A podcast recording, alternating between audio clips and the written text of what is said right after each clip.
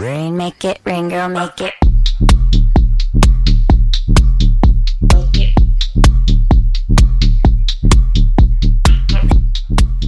수요일 저녁에는 농구 이야기와 함께합니다. 다양한 농구 이야기를 전하는 주간 농구 시작하겠습니다. 손대범 농구 전문 기자 그리고 농구 유튜브 슬램덕후 운영자이신 개그맨 정범균 씨와 함께합니다. 어서 오십시오. 반갑습니다. 반갑습니다. 이게 웬일입니까? 아이고 확실히 예. 에너지가 튀기 좋네요. 에너지카네요. 네. 이 후배분보다 훨씬 좋습니다. 역시 선배가 좋습니다. 아니 지금 일주일 새 두 사람을 제치고 정범균 씨가 올라왔어요. 네. 어떻게 된 일입니까? 그 유튜브에서 무슨 일이 있었던 겁니까? 이제 변화의 목소리를 반영하고자 하는 네. KBS의 의지를 볼 수 있는. 네. 더 이상 이런 식으로 할 수 없다. 네. 시대가 원하는 사람들이 네. 이제 또 올라와야죠. 네. 알겠습니다. 진짜 이렇게 조합은 또 처음인 것 같은데 오늘 네. 정말 방송 기대가 됩니다. 자, 먼저 여자 농구 대표팀 이야기부터 해볼까 하는데요. 그 여자 농구 국가대표팀이 부상 악재 시달리고 있네요. 네, 벌써 두 번째 이제 라인업 교체가 발표가 됐는데 네. 어, 지난주에 소집 당시에 박지수 선수와 배윤 선수가 빠진 데 이어 이 8일 8일에는 삼성생명의 이해란 선수가 음. 이 발부상이 악화되어서 훈련 지속이 어렵다고 판단해서 어, 어. 훈련 대상자에서 제외가 됐습니다. 아. 박지수 선수가 그 공황 장애로 빠졌다고 해서 참 안타까웠었는데 네. 또 다른 부상 소식이 들려서 걱정이 큽니다. 이해란 선수 같은 경우에는 그 지난 시즌에 신인상을 받았던 선수잖아요. 그죠.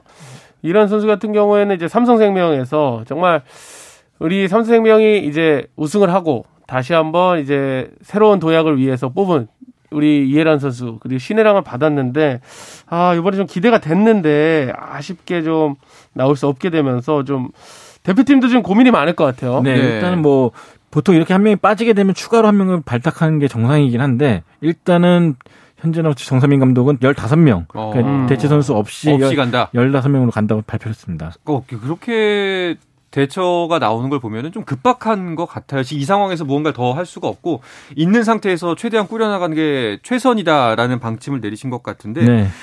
아니 근데 진짜 뭐 박지수 선수, 배희은 선수, 이제 이해란 선수까지 빠진다면 국가대표팀 정말 초비상 아닌가요? 그렇죠. 일단은 그렇지만 19, 20일 날 열리는 라트비아전을 앞두고 지금 과정은 15명에서 12명을 추리는 과정이기 때문에 어 지금은 뭐 당장 누군가를 끌어들이기보다는 있는 자원으로 좀 최대한 조직력을 끌어올리고 이 간절한 선수를 뽑아보겠다라는 음. 게 정선민 감독의 마음 같습니다. 네, 좀 힘을 내야 될 것 같습니다.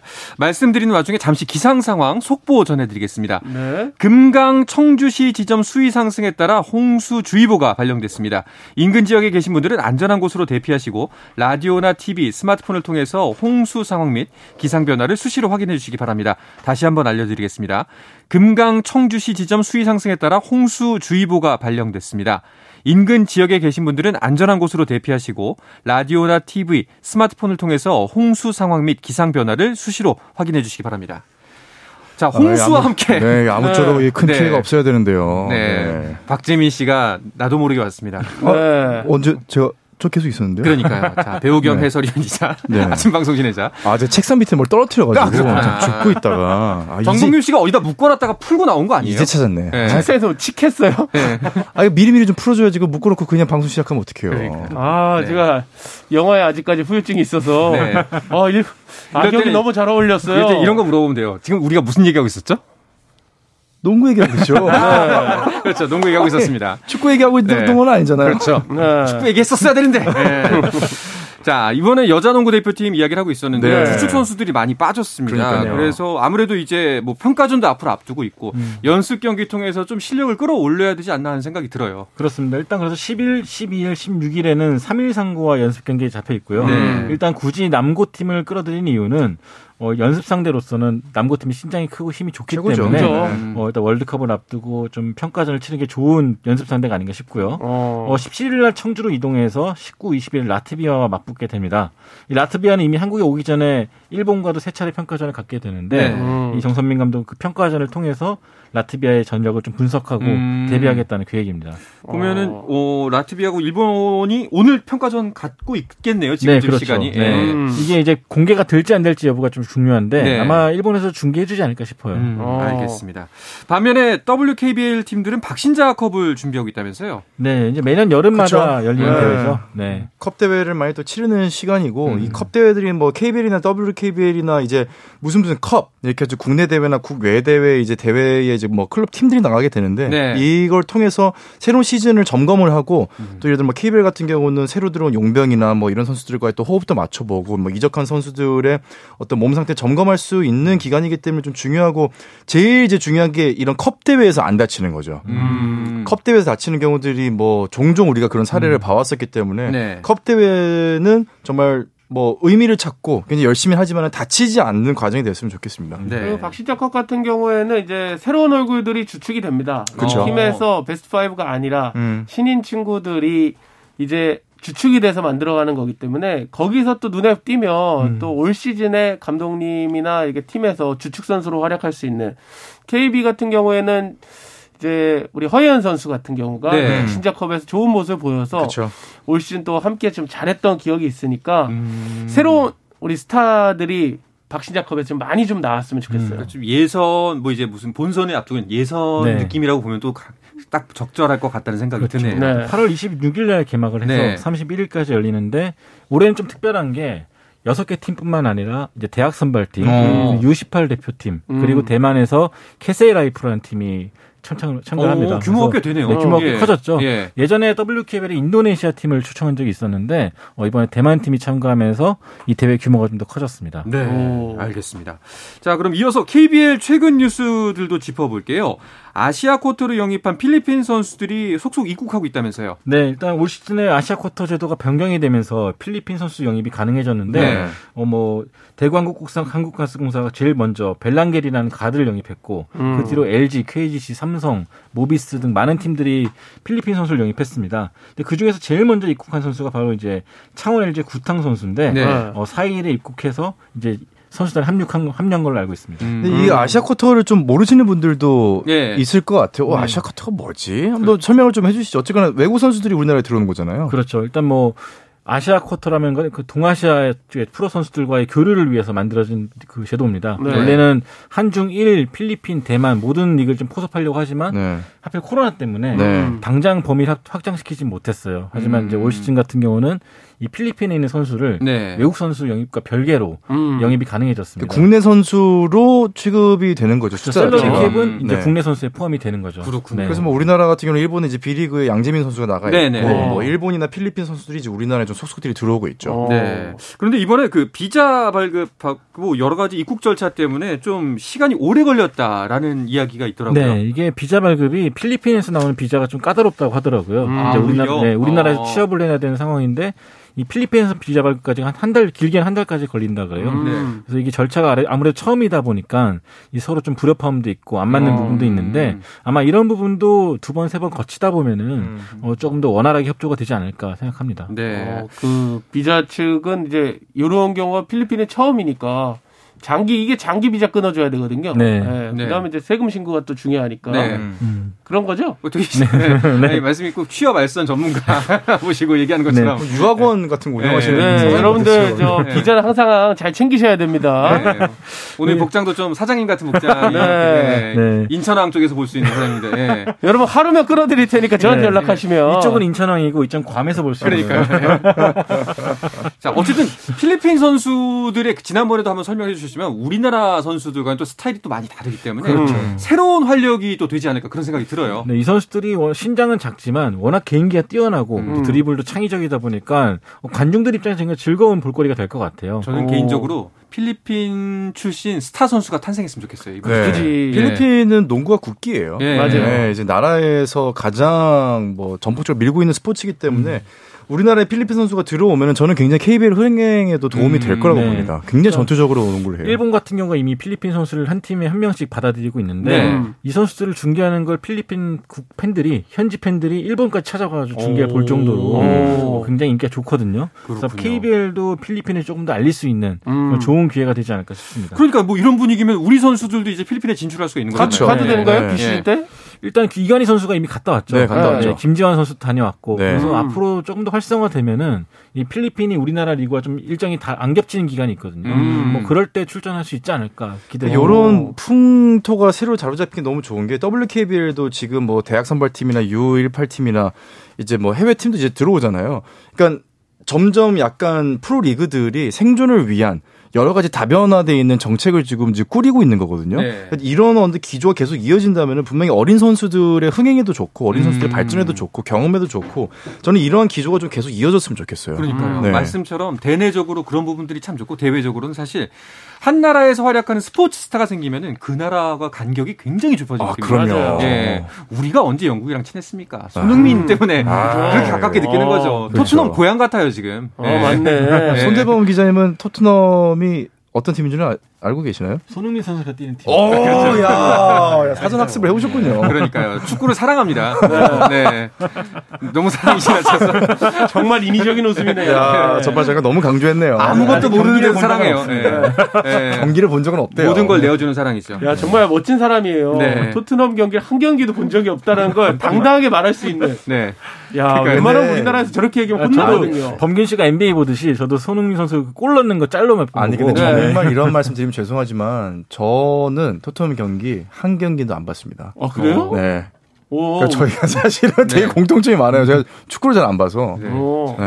아침 자랑. 방송에서 그런가 피곤해서. 그러니까요. 아 예, 아 뭐 축구 볼 시간도 아닙니다. 많지 않고. 자랑이라고 지금 스포츠 프로그램에서 아이러브? 손흥민입니다 네. 저희는. 아, 왜 네. 주간 농구잖아요. 자, 네. 알겠습니다. 자, 그리고 또 어떤 소식들이 있었나요? 네, 최근에 한국가스공사가 새 시즌 유니폼을 앞, 그 출시를 앞두고 팬들과 소통을 해서 좀 눈길을 끌고 있는데, 어, 신기하게도 이 팀 같은 경우는 이 팬들을 상대로 어떤 색깔의 유니폼이 좋겠냐 투표를 했어요. 오. 그래서 팬들 입장에서는 사실 KBL에 워낙 빨간색이 많다 보니까 그죠. 파란색이 했으면 좋겠다라는 의견을 냈는데 이게 수렴이 됐고요. 음. 이제 앞으로 한국가스공사가 디자인도 어, 시안을 내놓고 팬들 투표를 결정했다는 발표를 했습니다. 어. 어, 그만큼 좀 새로운 행보를 보이고 있는데 어, 이런 것들이 좀 KBL에서도 많이 좀 문화로 자리 잡았으면 좋겠다라는 생각이 들었습니다. 괜찮다. 네. 파란색. 아, 파란색. 삼성 썬더스가 좀 이거 눈여겨 좀 볼것 네. 같은데요. 아, 근데 그나저나 이런 팬 친화적인 정책은 너무 좋은 것 아, 같아요. 그러면 네, 이렇게 그렇죠. 가야 돼요. 네. 이렇게 가야 돼요.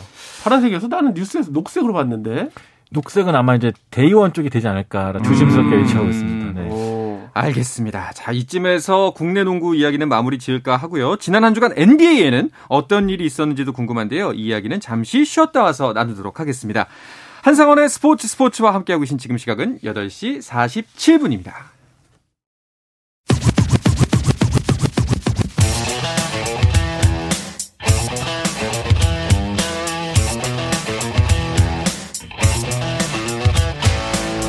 짜릿함이 살아있는 시간 한상원의 스포츠 스포츠 수요일 저녁 농구 이야기 주간 농구 듣고 계십니다. 손대범 농구 전문 기자, 배우 겸 해설위원이자 아침 방송 진행자 박재민 씨, 그리고 농구 유튜브 슬램더크 운영자이신 개그맨 정범균 씨와 함께하고 있습니다. 네. 자, NBA 소식 이야기를 해볼까 하는데요. 오늘도 NBA 이야기는 듀란트로 시작합니다. 아니요, 아니요. 하지, 하지 맙시다. 하지 말까요? 듀란트 얘기는 그냥 우리 그 마지막에 하든지. 아, 이거 맨날 듀란트 얘기를 하고 있어요. 네. 아니 근데 요번에는 좀 말이 좀 격했어요. 네. 네, 나와 그 감독 중에 한 명을 택하라, 뭐 나와 단장 중에 뭐 택해라 이거는 듀란트가 좀 너무 많이 간 건지 아니면 이제 기자단이 소설을 쓴 건지 네. 요거는 어떻게 된 거예요? 아니, 네. 이 배경에 대해서 한번 설명을 해주셔야 될 것 같아요. 지난주에 네. 사실은 기점이 한 번 있었죠. 서로, 서로 사랑하나요? 네. 지난주에 조현일 위원이 이제 말했듯이 예. 이 조차이 구단주와의 미팅이 있다고 말- 말했었죠. 음. 이게 상당히 중요한 역할을 할 거라 했었는데 어, 듀란트와 구단주 간의 미팅이 상당히 분위기가 안 좋았습니다. 음. 그러니까 듀란트는 나를 남겨 날 선택하든지 아니면 션 막스 단장과 스티븐 내쉬 감독을 택하든지 둘 중에 하나 선택해라라는 아주 유치한 그러니까 조건을 내걸었죠. 나이가 몇 살인데 음. 뭐 종종 이제 와이프께서 나야 농구야 그렇게 물어볼 때가 있긴 합니다. 그러니까 네. 사- 네. 서로 사랑했냐고요. 근데 그거나 그거 좀 약간 이건 비즈니스 관계인데. 거의- 거의 그때 얘기해줘. 농구다라고 자신 있게 얘기해줘. 네. 나야 쟤야 이거잖아요. 이거 네, 무슨 그렇죠. 진짜 그러니까 무슨- 네. 아니, 근데 듀란트가 그 정도인가요? 일단 뭐 듀란트가 그만큼 슈퍼스타이기 때문에 내놓을 수 있는 발언이긴 하지만 네. 그래도 현지에서도 이건 좀 그러니까요. 선을 넘었다. 근데 너무 네. 멋이 없어. 음. 멋도 없고 그리고 듀란트는 본인이 이제 계약 기간 많이 남았잖아요. 네. 그러니까 계약 기간 많이 남았으니까 4년 본인도 남았어요, 4년. 자기를 이제 잡아야 된다라고 생각한 것 같아요. 음. 브루클린 나 4년 남았는데 날 내쫓지는 않겠지. 이거 음. 뭐 돈이 얼마인데. 그럼 날 잡겠지. 네, 어. 라고 생각한 것 같은데. 애쉬 감독은 사실 가만히 있다가 한 대 맞은 격이 됐는데 네. 션 막스 단장이 고용한 감독이 바로 스티븐 내쉬거든요. 그러니까 네. 둘다 싫다 이거죠. 왜냐면은 어. 시즌이 끝나고 듀란트랑 좀 가까웠던 코치를 네. 해고 했는데 왜 나랑 상의 안 했냐 이거예요 선수가. 그러니까 그러, 그래서 좀 삐진 것이 여기까지 왔는데 이것도 참 어, 말이 안 되는 거고. 어느 선수가 네. 코칭 스태프 선발에 그러니까. 일단 그러면 합니까? 궁금한 게 거, 거기에 대해서 그 구단주는 뭐라고 대답했나요? 일단 구단주는 션 막스 단장과 스티브 내쉬 감독을 지지합니다. 일단 음. 그렇게 말을 했고요.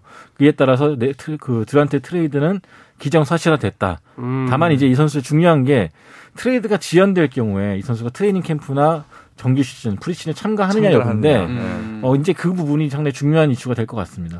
야, 사실 듀란트 선수 같은 경우에 드라마도 있고 여러 가지 뭐 서- 실력은 물론이거니와 음. 여러 가지 사연이 있는 선수인데 이렇게까지 가나 싶기도 하고요. 이게 근데- 지금 입장을 바꾸면 예. 우리 한상원 우리 아나운서님이 네. 저 국장님 만나가지고 음. 저 PD님이랑 작가님 마음에 안 드니까 네. 저 PD님이에요 나예요 이거 한 거예요. 아, 그건 할 수 있죠. 예. 아, 그래요? 아 해요? 할수 아, 있죠. 그래? 네. 아유 또 듀란트 같은 네. 사람 또 있네.